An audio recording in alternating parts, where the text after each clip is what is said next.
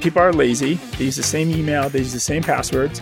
So you as a firm owner, you could put in your client's email addresses that they're using to log into their accounting system with. And you could provide a value to them and let them know that they probably need to change your passwords because your email and password have been breached.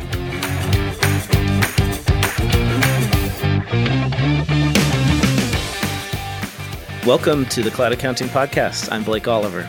And I'm David Leary.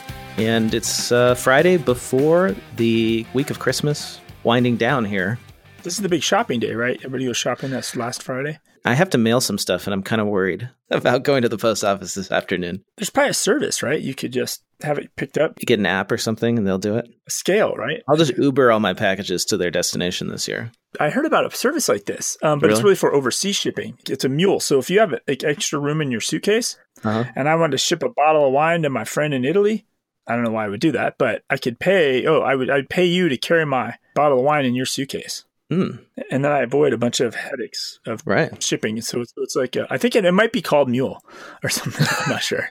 That's a funny name. Uh, hopefully, it is wine that you are carrying if you subscribe to this service or if you act as a mule. So, we thought we weren't going to have a lot of stories to talk about, but I actually found a ton of stuff. We've got follow up on Bill.com and their IPO and investor scrutiny, talking head scrutiny, more like it. I've got a follow up on the California fiscal fiasco with the accounting system that we're building here in California. The stories just keep on coming. And I've even got a really fun one about an accounting firm owner who had to change his name in order to make a an acquisition happen. Believe it or not, Change his, his name or his firm's name. his name, his own name. Oh, interesting. Yeah. So So I, I don't want to wait for this one now. You just gotta, no, at the uh, risk of losing listeners, you gotta you gotta tell me now. okay, all right. So uh, so this is my top story of the week. Aprio combines with leading North Carolina accounting firm LBA Haynes Strand. Aprio is a top 50 accounting firm. I think it's the only top 50 firm that doesn't have a traditional name where it's one of the partners' names based out of Atlanta. And uh, they're growing fast. They're a top 50 firm. They've been on an acquisition spree. They are led by Richard Kopelman. He's the CEO and managing partner. And they were acquiring a firm in North Carolina. North Carolina is one of those states that still has a very traditional rule about CPA firm names that the name of the partner, or at least one of the partners, has to be in the name of the firm. And Aprio doesn't. So, how could they acquire this firm in North Carolina? Well, they realized He changed his last name to Aprio. he changed his middle name. He added a middle name. So his name is Wow. legally now Richard Aprio Kopelman. Yep. Wow, So that's amazing. yeah, very innovative solution to a legal challenge. If you're if you're having this issue, if you're in a state where your state requires you to have one of your names in the name of the firm, then this is how you could get around it. Apparently, I love it. Actually, I, I I love the big like sticking it to the government man. Like, all right, that's your rule. Here we go. yep. That's awesome. That's a good good find. I know it's it's funny. Uh, it's a little legacy from you know back in the day, which wasn't that long ago. I think it's seventies when CPA firms weren't allowed to advertise and they had to have a traditional name. It's only been you know since then that like we've been able to operate like real businesses. So I have a what stories do I have? I have a password breach that everybody needs to be very aware of because I'm guarantee it affects 100% of your clients. Uh huh. What else do I have? I got uh, Bill.com. Yep. Again, negative st- stuff about that on why you sh- uh, Should not Should not buy invest? Bill.com Okay, stock. I've got the positive side, so we'll see. Xero has a partnership with another payroll company. I'm kind of wondering if Xero is becoming a niche app for farmers. We can jump into that.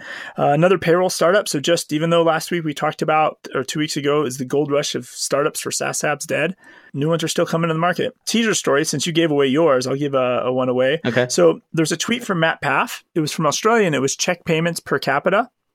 And it basically shows the last five years, right? Oh, no, the last 20 years. 99 and 2019 is 20 years, 20 years of check usage per capita, So paper checks paper checks. per person And- in uh, And Australia. spoiler alert, it's basically almost zero in 2019. yeah. It's an amazing chart. It speaks for itself. It's it's just Well, amazing. they went from over 40% back in, it looks like early 90s to zero, almost 0% in 2019. And yet uh, in the US, I think we're in this, we're in that situation where something like 40% of payments, at least business payments for sure, are being made by check still, maybe more. so we still got 20 more years of checks. Yeah, I can't. I can't remember exactly what the stat is, but it's a lot. Well, and that takes us to Bill.com, right? The news about that. But I think Yeah. before we talk about Bill.com, we should read the review Yes, we had a great review this week on Podchaser. So this is from Karen Bertrand of Clear Cloud Bookkeeping LLC. I am totally not your target audience, owner of Tiny Potatoes Bookkeeping Practice. I've been a freelancer for years with my head in the accounting technology sand while the industry moved along and beyond me. I somehow woke up about six months ago and stumbled onto your podcast. You've helped to open my eyes to what's out there in the virtual accounting world and where it can lead me. I've turned my freelancing into a legit biz, and your fun and informative podcast deserves at least a little of the credit. Thank you. Well, that's pretty great to hear. And I would say, Karen, um, no, you are our target audience. This is for accountants, bookkeepers, all the way from freelancers up to big firms, especially those who are interested in the intersection of accounting and tech. So if that's you, thanks for listening. And, and I would say if, if you have a friend who's a bookkeeper or an accountant that's a bookkeeper that maybe they're not on top of where we're at in this space, give them the gift of the Cloud Accounting Podcast for Christmas. That is a, a great thing you could do for somebody because I think this is two weeks in a row now we've had a review where it's been legitimately changed somebody's business and life. Let's get to the news, shall we? So, Bill.com, it's really weird. Occasionally, I'll turn on the TV during the middle of the day because I work at home and Jim Cramer will be on. And I don't listen to Jim Cramer, but I just like watching him because he's insane. I mean, the show's called Mad Money, right? So, he's talking about Bill.com now. And there was an article on CNBC kind of summarizing what he said on his show, which is basically that he, well, for anyone who's not been paying attention, Bill.com IPO'd what, two weeks ago? A week ago? Yeah, it's less than seven, eight days. It's, and it's, it popped 60%. And I think today it's at $38. When Jim Cramer was talking about it on a show, it was at 36. And he's saying that right now, if you didn't invest already, you should wait. 36 is a bit too pricey. He says if it comes down to 32, then you should pounce. He says, quote, I like Bill.com as a play on the digitization of an underutilized, underserved market of small business, but for the moment, I think it's a little too hot. And then today I came across an article on Quartz, QZ.com, called Traders May Be Betting That Bill.com Will Be Acquired. Again, further speculation about why did Bill.com pop when a lot of companies that have IPO'd this year have not done so well. Yeah, I find this interesting. You said uh, acquired. Yeah. So, well, this is speculation by an analyst at New Constructs. This is, article is featuring Sam McBride he does an analysis showing Bill.com versus Xero, MasterCard, Visa, Adyen, Intuit, PayPal, Square, showing their market cap, price to earnings ratio, and their price to sales.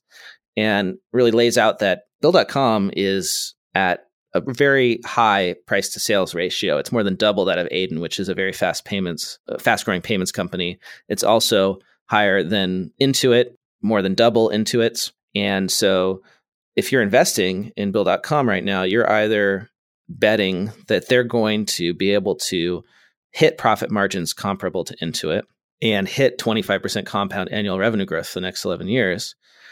Or are you betting that they're going to get acquired? Well, if somebody was in the market to acquire them, wouldn't they have done it before they went public? Wouldn't it have been cheaper? Yeah, probably. But I mean, unless, unless that person that wanted to acquire them was betting that the stock was going down and they were going yeah, to I don't know. cheaper. Yeah. Um, so Another factor is that Rene Lacerte, the founder and CEO of Bill.com, he has done deals like this before. He sold his previous company PayCycle to Intuit in 2009. Anyway, the, the, this analyst is saying stock traders could be betting that he's going to do it again. It, would take a pretty big company to buy Bill.com, but their you know their market cap is two billion dollars.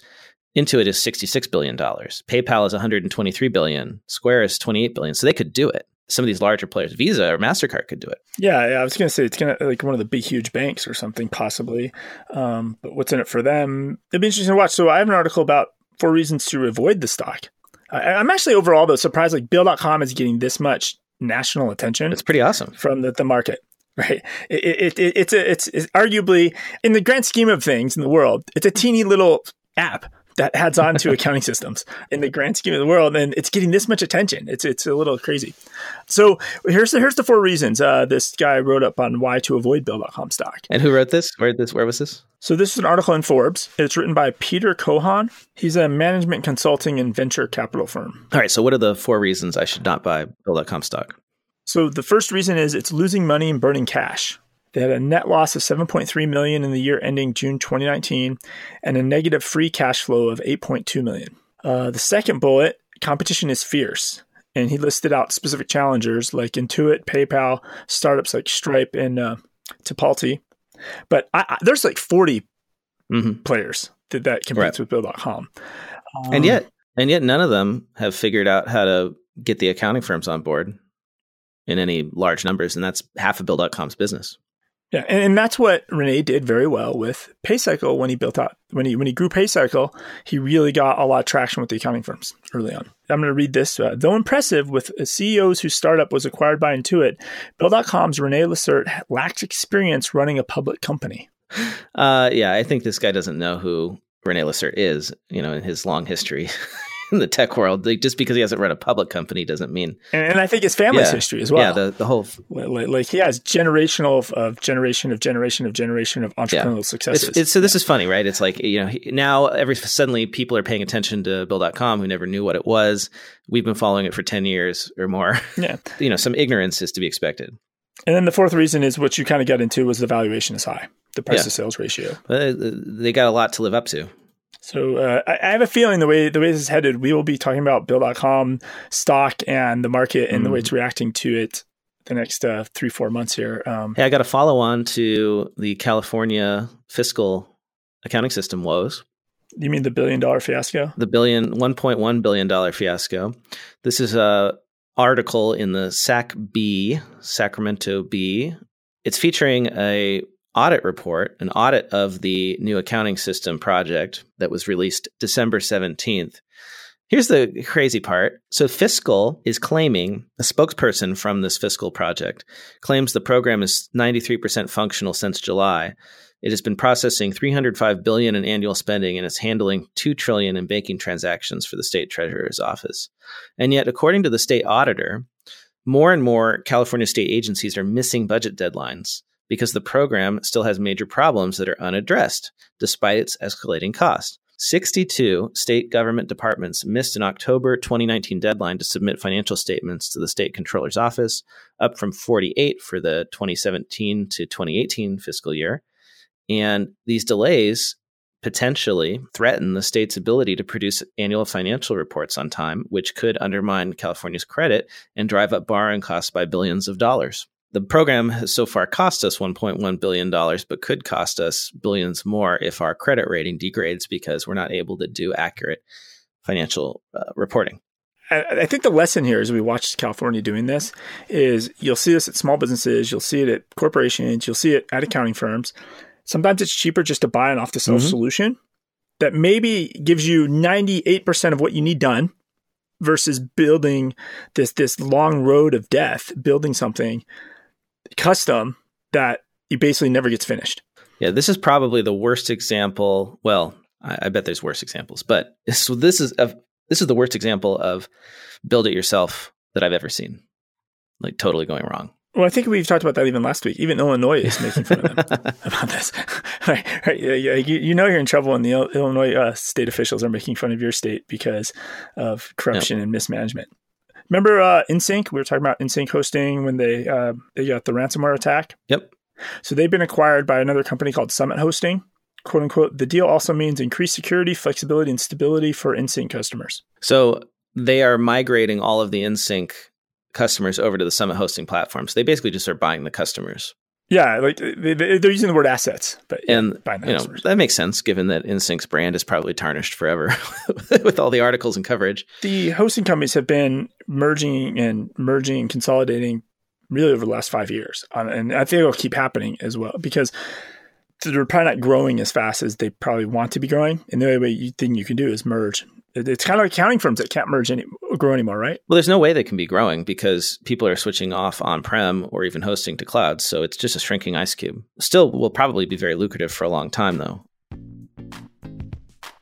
This episode of the Cloud Accounting Podcast is sponsored by OnPay. Many times when choosing a payroll service, you have to choose between a new startup with a great app an established company whose tech may feel a little behind the times. With OnPay, you get the best of both worlds a great app from an established company that's providing payroll for over 30 years in all 50 states.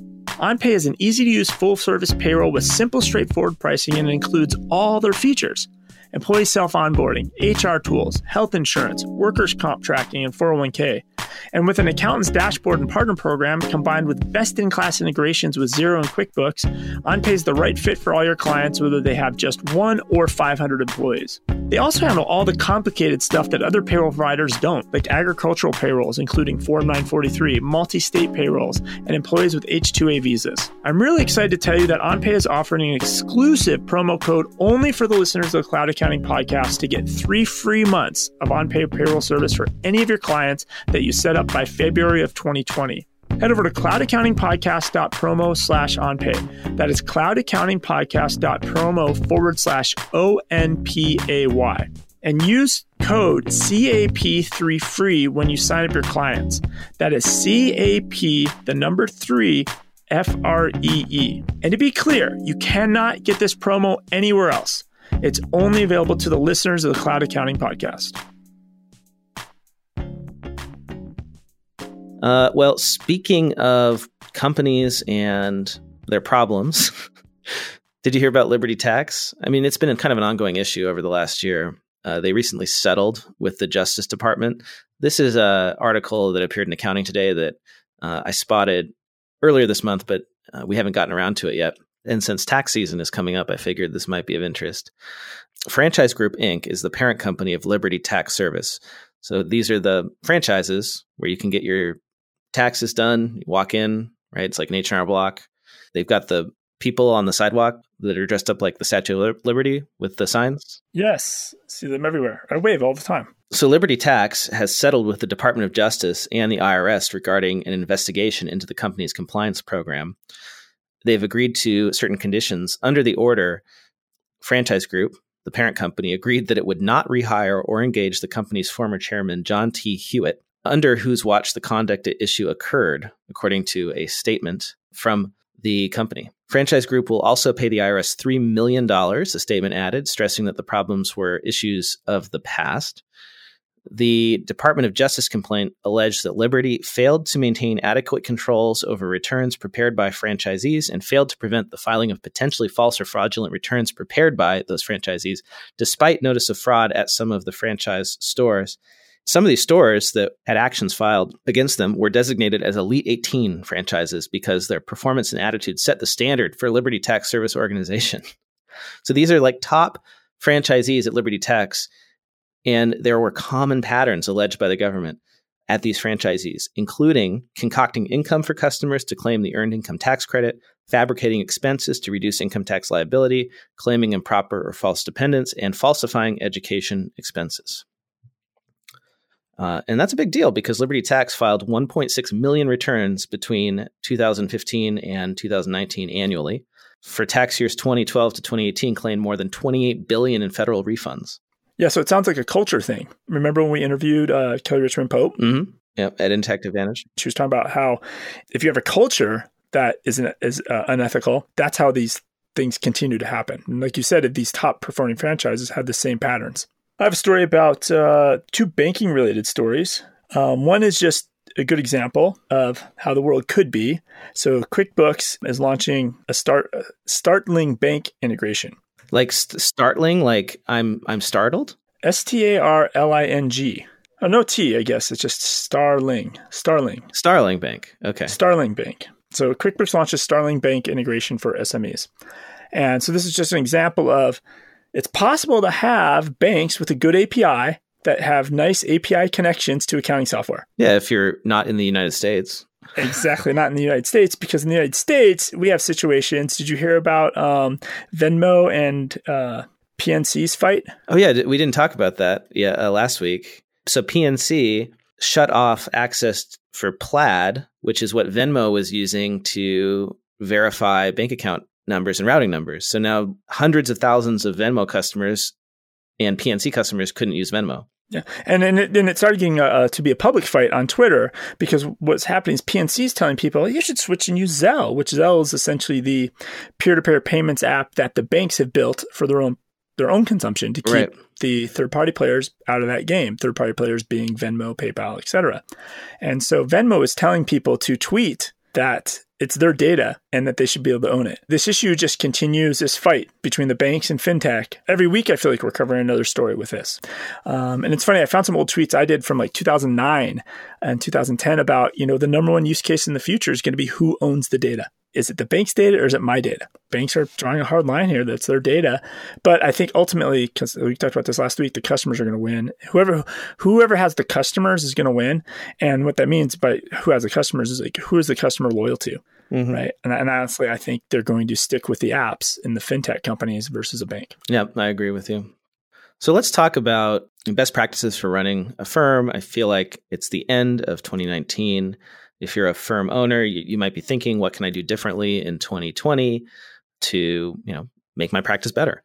I've got a small tip that I think could make a big difference.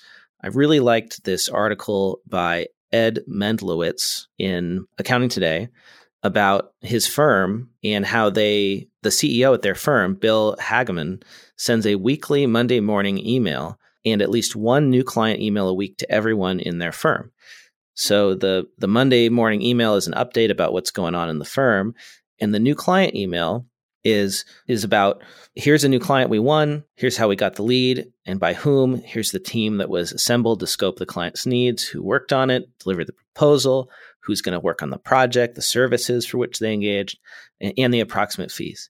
And this is really important for a firm like Withum because they are growing, they're spread out in 12 offices, they've got 1200 staff. These emails help educate everybody in the firm about all the different services that the firm offers and calls out people who are successful in getting new clients and new business. So if you're not doing it, start sending out those client win emails, even if you're in a all in one office, because people just, you know, they might not know what's going on. So it's a good way to keep everyone uh, on the same page and let everyone know what you do.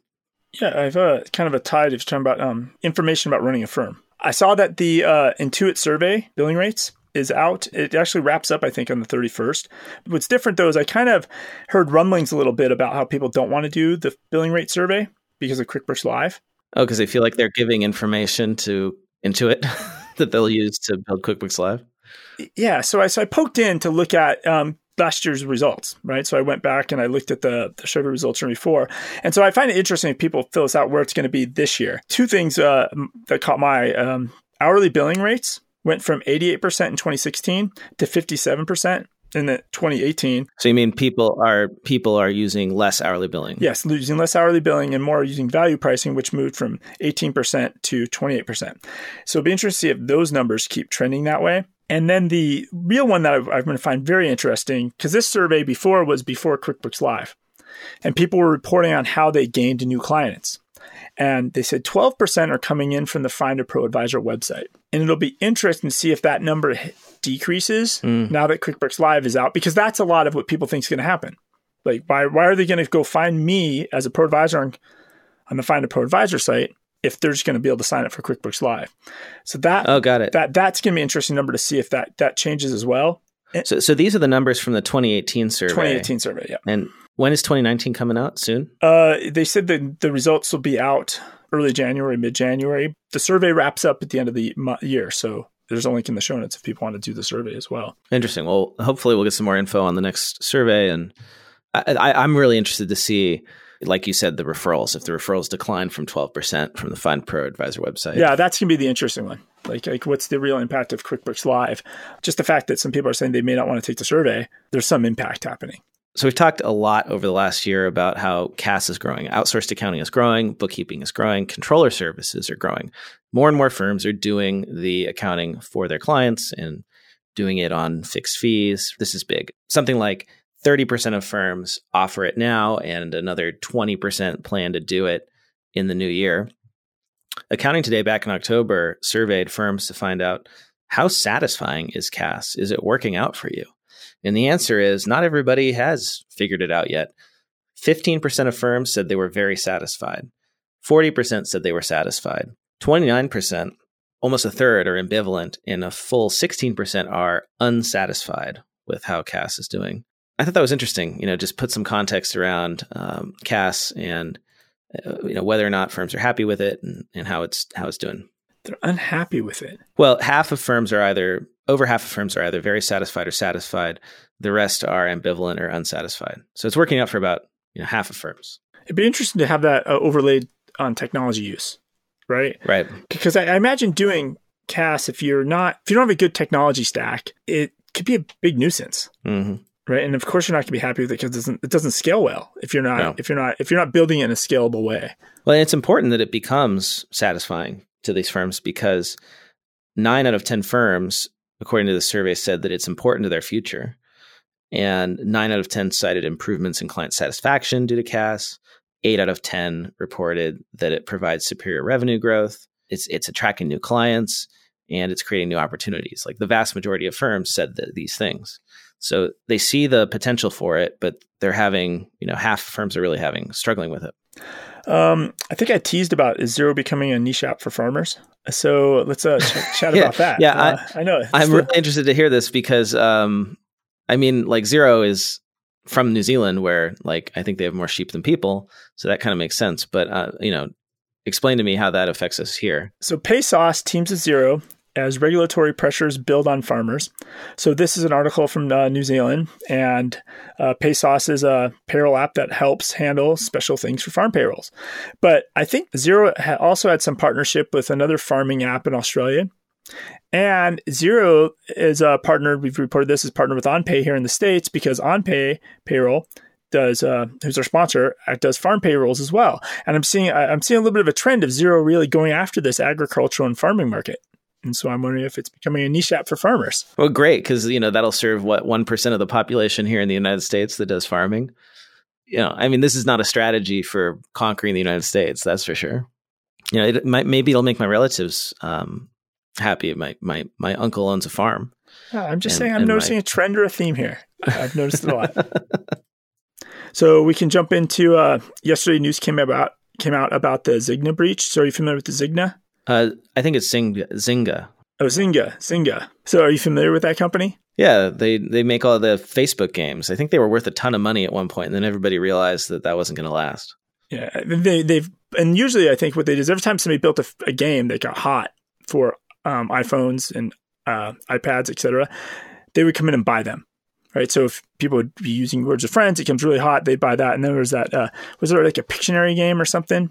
You could. I don't know. I Drop- I got I did like those. like everybody else. I played those games for a little while, and then I got tired of them, and I stopped. Well, So- so they got breached yesterday. So if you played that, them like you said, uh, once or twice, your email and password that you used for that app has been exposed. That's now out there on the market because everybody probably played one of these games once, Mhm. and people are lazy. They use the same email, they use the same passwords. So you, as a firm owner, could go to like a site like Firefox Monitor. And you could put in your client's email addresses that they're using to log into their accounting system with. And you could provide a value to them and let them know that, hey, we probably need to change your passwords because your name has been breached or your email and password have been breached. And it, not only will it show it for that breach, it'll show it for all their breaches.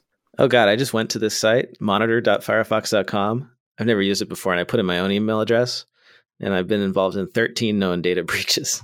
I think I'm in 16. I, I'm beating you. Wow. So Did I just scare you now? well, well, no, I mean because I use a password manager. So even if my passwords were released, like it's only for that app, it's not for everything else. But this is what firm owners really need to watch out for with their clients. Their clients probably aren't using password managers, and so are using the same password for, like you said, Words with Friends and Xero or QBO. So, or or worse, one of these payment services or the payroll app. So it's really important to teach them use a password manager. Don't use the same password on these sites that you do for your financials, especially your bank account, and um, really educate them and keep them safe. Yeah, and then you get this. This lets you tiptoe into advisory services, right? You're you're advising them on something that's kind of important, Yeah, and because this ripples. this is cybersecurity uh, advisory, and and you could actually even put that on your website. That is as part of signing up for uh, working with my firm for your tax returns. We also you know, keep you apprised of cybersecurity breaches and whatnot. Tell you what, tell you best practices. Because this is how people get into. I, I think if you saw recently some of those ring doorbell things that have been happening.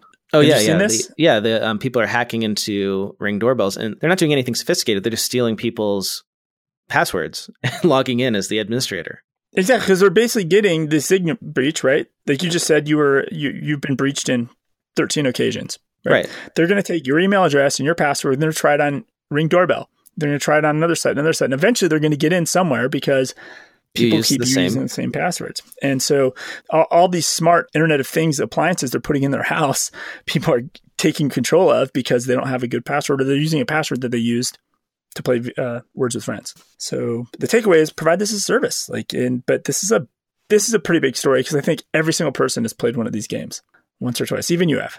I, I love playing. Well, I, we kind of stopped, but I used to play Words with Friends with my mom. I've played Words with Friends with accountants and bookkeepers.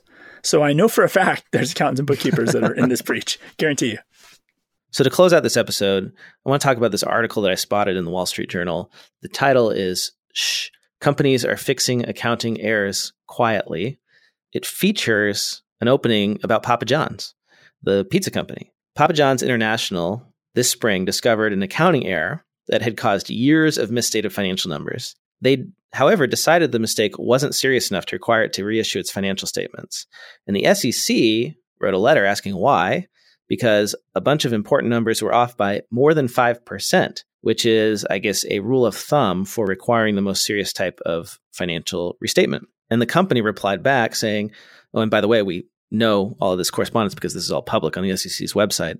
The company responded back that it uses 5% as a quote first step, but then applies its own 10% measure to decide if such a restatement is warranted.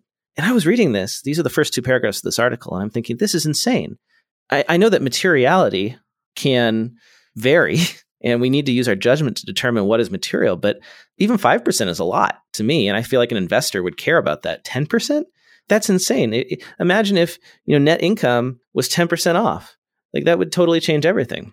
Well, then if something was off 10%, then you're just like, yeah, let's just use our new rule of 15% instead now. right, right. Right. So so this is not just Papa John's, right? This that's just an example of a trend which from 2005 to 2018, this is from a company called Audit Analytics, a research firm. The number of financial restatements by public companies has dropped dramatically. It fell from a peak of 973 in 2005. That's the the big R restatements. 973 in 2005. It was only 119 last year. So 973 down to 119. And the number of, like the percentage of big R restatements versus the little r revisions that ratio has changed dramatically as well. It, it, used to be, you know, over 10 years ago that most of the restatements were big ones. And now very, very few of them are big. They're just these little restatements. That's where they update their financial statements without having to alert investors. The premise here is there's not less accounting mistakes being made because of, oh, there's this technology and all this other stuff happening. It's just people are kind of gaming the system a little bit. Yeah. Well, and I, look, I'm not a public company accounting guy. I'm not a big on GAAP guy. I've always been in the small business space, but to me, like this is this is kind of crazy that we we basically are holding these public uh, public companies less accountable, and they're making these restatements. They're not notifying investors, and the SEC is not really doing anything about it. Doesn't seem to be doing much about it. A lot of the chatter in business news is about the coming recession. When is that going to happen? And my big concern is that the underlying accounting data is is potentially a lot of businesses are misstating their financials, which pumps up the stock market, which pumps up the economy, and that you know there will be a reckoning because it's not like since 2005 we've gotten better at doing accounting. and I, I, I don't think so, right? If anything, it's gotten more complicated. So we should we should still be having restatements, but we're not having them. So it just points to a lack of enforcement. And so I wonder what this because this graph only starts with 2005. I wonder what it was for the last 50 years. Like how like is this a complete outlier? Like this should be this should be hair on fire problem. So before 2005, there wasn't a requirement to alert investors. So this was the requirement to alert investors about accounting errors grew out of the financial blowups of the early 2000s, Enron right. and WorldCom. Right. So I, I, I didn't do the best job of explaining this, but just to go back, basically starting after Enron and WorldCom we had this requirement that you now have to alert investors of restatements. So that's where we got the big R restatements, the little r revisions. And in 20, 2005, uh, like two thirds of of these restatements were the big ones where you had to alert investors. And now we've gotten to a point where it's shrunk dramatically and only a very small percentage are actually big R restatements where we're alerting investors. And it's really up to management's discretion as to whether or not they're going to do that. And it's up to the SEC to challenge management. So it seems like the SEC hasn't really been challenging. So these restatements and financial alerts to investors haven't happened. A good reason why is that when companies do restate and do alert investors, the stock price gets punished. Yeah, because I think that's happening to um, Under Armour clothing right now. Yeah, right. They had a crazy. They were the way they were reporting sales to look better, right? Year after year after year after year, and it finally caught up to them. Exactly. So, you know, management's going to do everything it can to not make a big restatement. And that means that they're going to put pressure on their auditors to not require it. And so the auditors, right, because they're getting paid by management, they'll tend to go along with management, right? It's this, this downward trend. And, and they just want to not be the big four firm that allowed too many of these to go under the rug. It's sort of like, don't be the, don't stand out, right? Yeah, everything about this, the the math is not acceptable ranges, right? Because how many public companies are there? Uh, I don't, I don't know. Thousands upon thousands upon thousands, right? right? And it used to be a thousand would have some accounting errors, and now only a hundred have accounting errors. Right, right, exactly. reported. Right. I'm surprised this is not on fire more. Like, there's not more attention to this. For all the talk, everybody's paying attention to Bill.com. Like, this is what they should be paying attention to. Well, and this is how issues creep up and become big problems is that it just slowly happens. Uh, so that was my cheery.